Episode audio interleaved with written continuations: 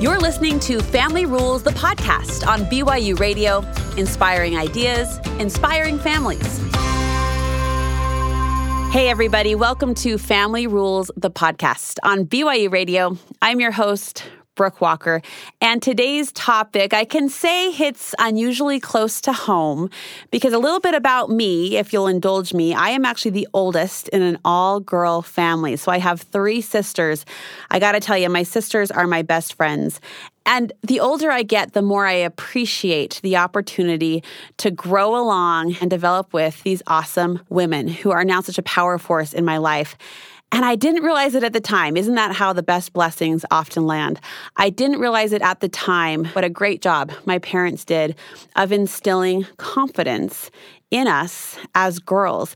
And it's one of those things that that feels so elusive, doesn't it? Instilling confidence. We know it's important. In fact, I dare say it's at the top of the list, the top of the character list for so many parents as we try to shape and build up and boost our kids, send, send them out into the world with a solid confidence. But how do we get there?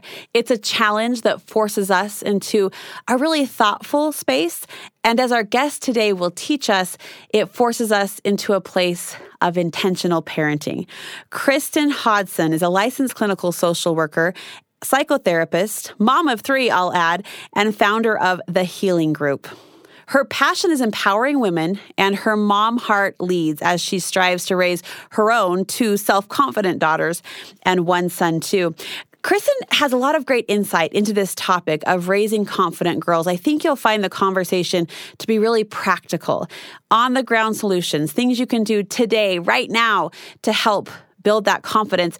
And Kristen actually refers to something, and I love this, called a confidence drip system meaning this grand, big, overwhelming topic and characteristic of confidence isn't going to come from a single conversation, right? Or one isolated parenting effort, but rather it's a layer of small drips very small drips that will add up day after day, week after week, to ultimately send our young ladies out into the world with the kind of confidence we know will serve them best. So sit back, listen in as Kristen shares her very best tips and tricks and solid parenting principles for raising confident girls. Kristen, welcome to Family Rules, the podcast. Hi, thanks for having me. Goodness, I you and I haven't had the chance to talk or catch up in such a long time, so I'll, I'll avoid the personal indulgences here, but just say it really is so good to be talking to you. It is so good too, and it brings that sense of normalcy, and it reminds me how much I just I love connecting with people, and it's just yes. nice to hear you and be here. So thank yes, you. Yes, we should acknowledge at the time of this recording, we're still in the thick of, I don't know, a global pandemic or something. So, so those personal connections are still, you know, a, a lost treasure at this point. But today's topic is a treasure, speaking of, and I know it's one you're passionate about this idea of raising confident girls. And I can almost hear the emails starting to come in like, what about the boys? Which we don't want to ignore the boys, but there is a certain pull and I think a certain passion that's justified when it comes to talking about confidence in young women. When did this become kind of a passion point of yours? You know, it's always, I think I, it was personally passionate for me because I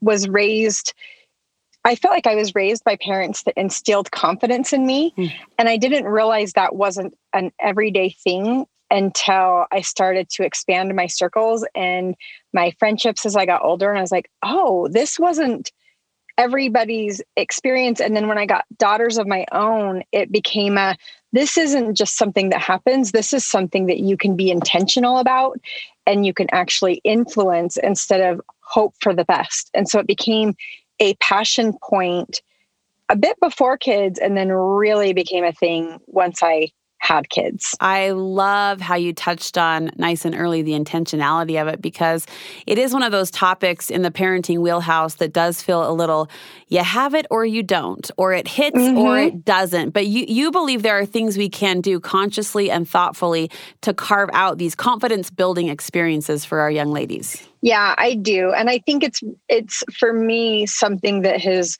become intentionality is a family value and a personal value and something that we try to weave into our family culture um, so that our our girls and I have a son of my own see that this is something that we are trying to do. Uh, we challenge in our home. We challenge that critical voice of, you are so dumb. Oh, why did I do that? We, there's the natural organic moments, and then we have rituals that we do in our home, or we've done some family activities to keep just trying to shape this confidence that yeah. they have that they can draw on throughout their life. Yeah, you gotta. It's one. You have to. It's one of those. Um, it's one of those traits that the world will fight against, right? I mean, it, you've got to promote it in your own home with solid yes. focus because the world's going to push back. That inner voice is going to push back. I do want to ask you as we talk about it, kind of being this ambiguous topic or feeling like it might be yeah. one.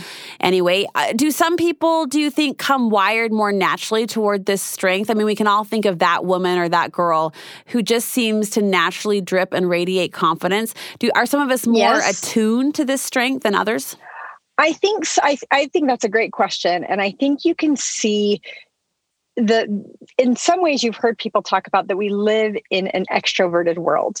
And i think when we start to see confidence it can often be in that extroverted way. We can be that person's so confident. They always speak up. They enter into a room and they start saying hello to everybody. They're not afraid to raise their hand. And that can really be the traits of the extrovert. Mm. and it made it really important to me to start to see confidence beyond um, extroverted expression because again going back to my children and connecting that dot i have a, a middle child who is my little introvert. Her world is very vibrant on the inside and she has to challenge herself to step out into the extroverted world and i have her start to find her quiet confidence or that she can connect the dots that there are many flavors of confidence that mm. confidence can look like this and it can look like this and it can look like this because i think there is a specific flavor like you're speaking to that we can all see and we're like that's it so i think in terms of people being naturally inclined i think we at times aren't fostering seeds of confidence in our quieter children or where we're not identifying that as confidence. And yes. so yes. I think it's more of a if we can broaden our idea of confidence, we can nurture these seeds and help grow it and help them see like this is my confidence. This yes. is what mine looks like. So that's where I, I, like to pull out of either you have it or you don't. It's I think we have to move beyond how we're seeing it defining it and expand it. That is so wise. And it, it, actually took me back a bit to a personal experience in college. So I grew up in a small town and I considered myself and, and do a fairly confident person, though I do fit into the introverted category more than sometimes people might guess or mm-hmm. realize. Mm-hmm. And that's always been the case. So I remember being swallowed up in this huge university, right? I'm, I'm one student of, I don't know, 50,000 students on campus. And um, within my program, my broadcast school program, I was one of maybe 30 on the track, but I, I found myself often like middle to back row, listening, engaged, involved, but I wasn't the girl raising her hand or actively participating, just feeling, I think, the intimidation of that, that big campus, you know, presence and university around me. But there was one girl who ultimately went on to become a dear friend of mine, but she would always sit in the front. And I remember looking uh-huh. at her uh-huh. like, if, oh my gosh, like she's just that front row girl. And one class in particular, it's so funny this stands out to me. She was crunching an apple, like a really loud apple, and she was taking big bites and chewing through her lunch in the middle of the lecture throwing your hand in the air and, and answering questions while she's continuing to eat this apple. And I remember telling my mom later that night, God, I just wish I had that confidence to speak up, right, in a room full of, mm-hmm. of students like that. And my mom, I remember her making the comment, like, I don't know if that's confidence or if that's just maybe she had a lot to say that day. And I thought, mm-hmm. okay, you know, maybe she was hungry, maybe she was eating the apple. But that idea right. of analyzing the flavors of confidence and recognizing as parents, honoring as parents different temperatures and tones of confidence, I think yes. That's really insightful. I wasn't unconfident sitting in the back row. I was yes. just processing and learning in my own way. I was just going to say, it reminds me, you know, like as a therapist or as an educator, you can have a classroom or you have this group of people and you have you, you want to make room for a variety of ways to participate i want people to be able to engage and learn in a variety of ways in my classroom or in a group or in my home or wherever and i also um, think it can take confidence to step back and hold hold make room for those that aren't the first to speak up, that there can be a confidence in yourself to to quiet down in a moment. Yes. That that that that takes something to to be able to say, you know what, I have so much I can say and I'm not right now. Yeah. I'm yeah. going to to to not be the one that's dominating the conversation today or or to hear other people. And so I appreciate that kind of what we're talking about of just really expanding and we can do that in our homes because naturally we have a variety of personalities yes. in there um, that we need to to foster especially with girls like i have daughters and for them to embrace the differences they see in each other instead of become competitive because they're very different. And i like to see and learn about how each of them are um, starting to develop their confidence. My my youngest she is not shy at all to just step into a room. She doesn't care about age. Like she just dominates it. She would she way. would eat the apple in the front row while asking the question. One hundred percent, and she would actually be like, "My apple's gone. Will you go get me another one?" Like it's it's that. Yeah. And so. Mm-hmm. Well, let's get into the how. Things then we can intentionally do to carve out this confidence, or I guess I'll add another word to the conversation this internal self worth. You say one of the big things parents can work toward is, is this idea of focusing on e- effort, not outcome. Yeah. So when we start to move it, what triggered this is because I was an athlete. I played I was able to excel all the way to the college level. I didn't know this about and you. I did. What was I your played sport? college soccer. Ah, okay, okay. So I learned um, like achievement became really important. And then it was really difficult when I didn't achieve despite all my effort. Yeah. And I've started to shift differently and and have changed how I talk with my children of trying to not have the outcome be what they're measuring. Um, so that when they're taking a test, when they're engaging, like um, trying out for, I remember my daughter trying out for a play. She didn't make it, but she was so proud of her effort. She was proud that she even dared to try something new. She was proud that she sang in front of an audience, that that was new for her. Um, all of that could have been overlooked if it was just if she got the, the part or not. Mm-hmm, mm-hmm. So when we encourage the effort, we give our children the opportunity to start looking internally of that's within their control. The the outcome is not in their control, pending on what it is. And so when we focus on their effort, that's a place where they can start to instill confidence in themselves, trust themselves, believe in themselves, and that's that's one of my favorite places to start reframing how we parent. This next piece of advice is a little bit of a wordplay, but it's kind of a brain breaker in a good way. And, and I appreciated okay. you challenging us to draw a distinction between self esteem and divine esteem. Yes. Divine esteem, and it is, it's kind of a brain bender. And I was introduced to this idea a while ago, but self esteem can change as frequently as kind of the weather. We Yeah, have yeah. good days, we have bad days, we have moments that we're like, ugh, I just am having a down day. But divine esteem is having a clear understanding of who you are at your core, that you are of worth, that you are a human being, have a hu- having a human experience, and the the different challenges you face in a day or the different emotions doesn't touch on your worth those are the parts of being a human. And so I like the divine esteem part is understanding you are of worth always. It's fixed. That doesn't fluctuate. Yeah. It is a fixed thing. However, the emotions you're going to experience, those are going to be ever changing, but those aren't indicative of your worth. Those aren't a reflection of who you are. That just means you're a human and you're navigating life and it comes with a whole bunch of feelings and emotions and experiences. I have to think if you're a person of faith, that divine esteem obviously ties back to an almighty God or a loving heavenly father, and you can connect those dots rather easily.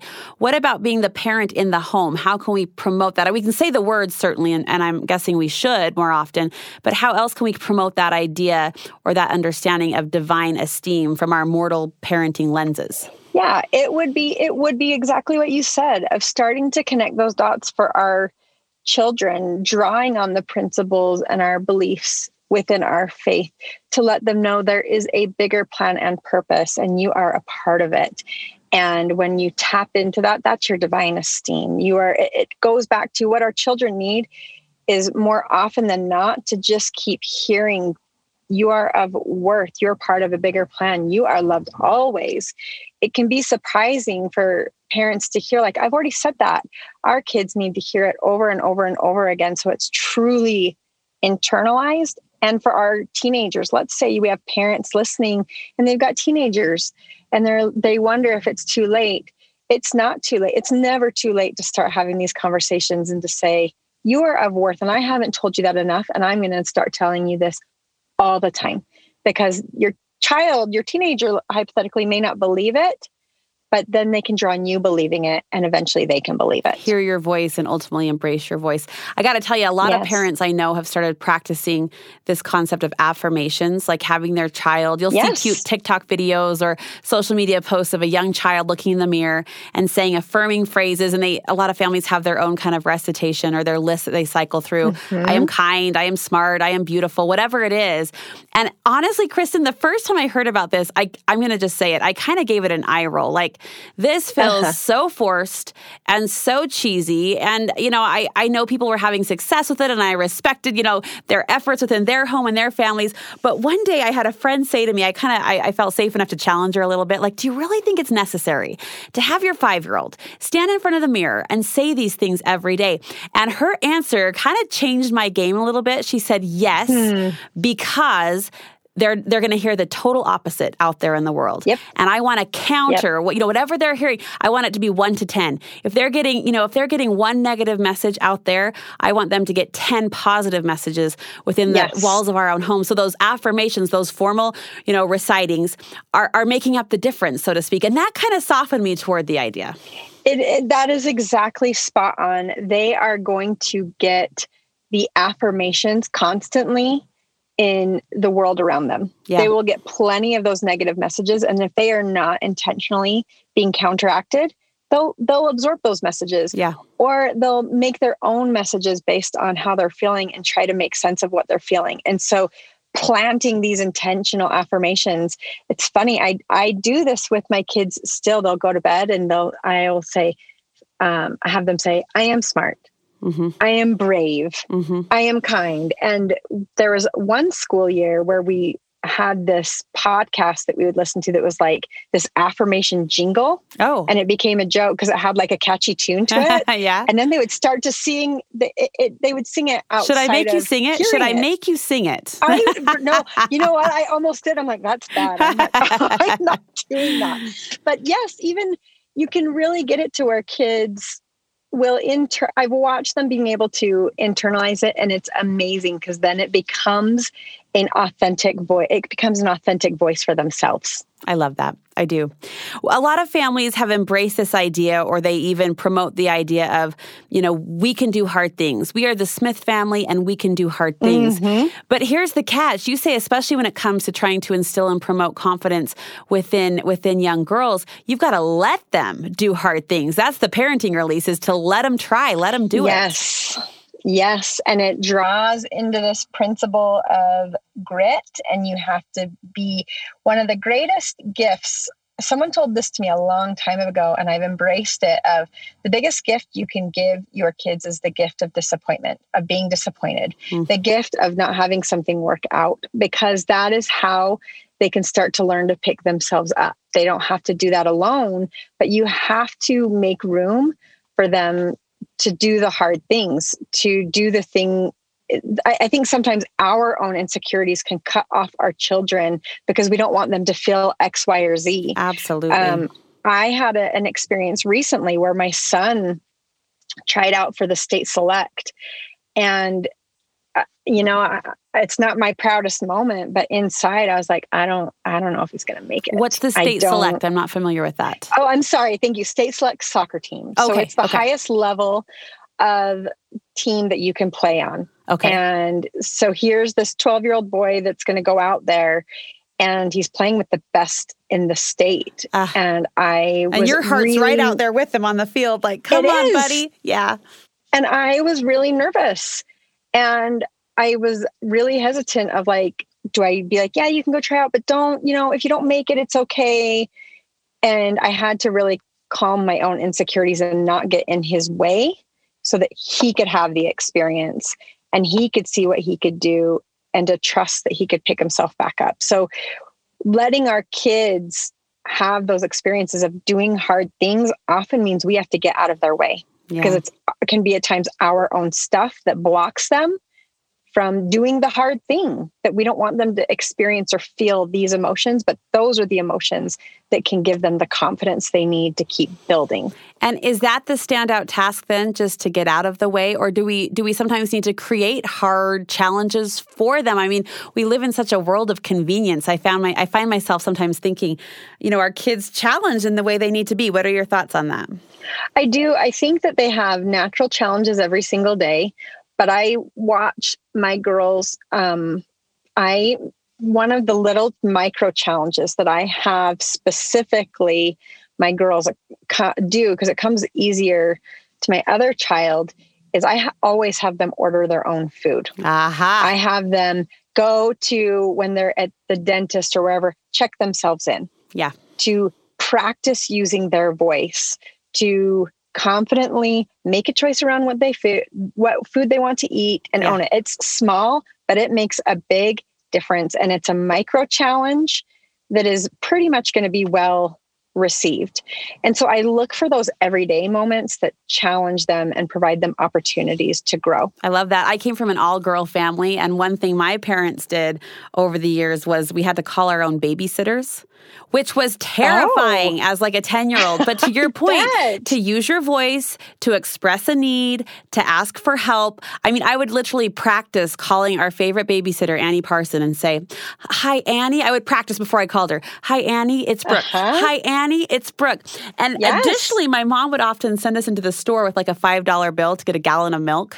Yes. You know, I remember she'd always say things like, Well, I think that's enough. Come back if it's not. And I'd be like thinking of the mortification of not having enough money in the checkout line, right? Uh-huh. As a uh-huh. 12 year old. Yes. Anyway, but those little micro challenges, I can see the benefit and the wisdom in those. Yes. Even, you know, when you're talking about the babysitter, I coordinating going to play or hang out. Yeah. They will often say, Will you reach out and see if so and so can play? I'm like, Here's my phone. Uh-huh. Here's the phone number. Yeah. And they'll say, Can I text? I'm like, You can't. If you want to play, you will call.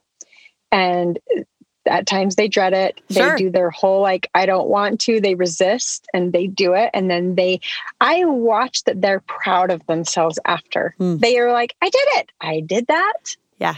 And I love those moments. I'm here for it. I think that's great. I think that's great. At night, there's an exercise that you have often yes. crafted out with your kids that you think promotes confidence in kind of that end of day way. You ask nightly questions. I ask nightly questions because they've moved through their whole day, and sometimes they can have a bad moment that overshadows their whole day. And so I like to help them go uh, intentionally back through their day with some guided questions of what's something that made you proud today? And then they have to scan their day and, and then they find that nugget. Or is there anything challenging or tough that you'd like to talk about? Is there something you're looking forward to tomorrow? All of these self reflection questions help them scan their world and start to find these nuggets. You could, in the spirit of confidence, be like, that proud question, but you can be like, tell me something that was really hard, but that you did today. You can ask whatever question you want, but the point is to have them rescan their day, finding these moments that they maybe didn't pick up on or that they they end the night there instead of hanging on a singular moment that shadowed the whole day. Yeah. Yeah. I love these practices and I love your advice really because it ties back to that phrase that you use. And I'm glad you did the micro challenge or the micro effort in this topic of confidence, which is a big one. Like if I want, I would put it on my top three. If I want my kids to go yes. leave my house and go out into the world and I only had three choices, confidence I think would be one of them. So it starts to feel really big. But what I'm hearing you say, you know, throughout this conversation is the small things add up the word that came to mind is we're looking to just constantly drip. Yeah. We want to have a confidence drip system that it's not a singular conversation, a big moment, one night where we might gather our family and teach a lesson. It's these everyday drips that really start to add up and they don't even realize that they've started to develop a confident core. Well said. So well said. Kristen, thank you for your insight on this topic, your personal reflections too. Where can people get more relationship advice from you? Yeah, they can find me at my Instagram, which is Kristen B. Hodson. Who inspired you to start that Instagram again? I can't remember. um, you, my dear friend Brooke Walker, in all wisdom. One of the best things I ever did, my gift to the world, is getting Kristen on Instagram. Yes. No, I love the advice you share there for couples, for women, and occasionally for families too. You're doing good work, my friend. So thanks for sharing your voice with us. We appreciate it. Thank you. Thanks for having me. You've been listening to Family Rules, the podcast on BYU Radio. Today's conversation raising self confident girls. If you found this conversation to be helpful, we'd invite you to subscribe wherever you get your podcasts. And of course, you can rate or review this podcast as well. We'd love to hear from you and take that feedback to heart. We hope you'll be able to listen in next time. Thanks for joining us. Family Rules, the podcast, is a production of BYU Broadcasting.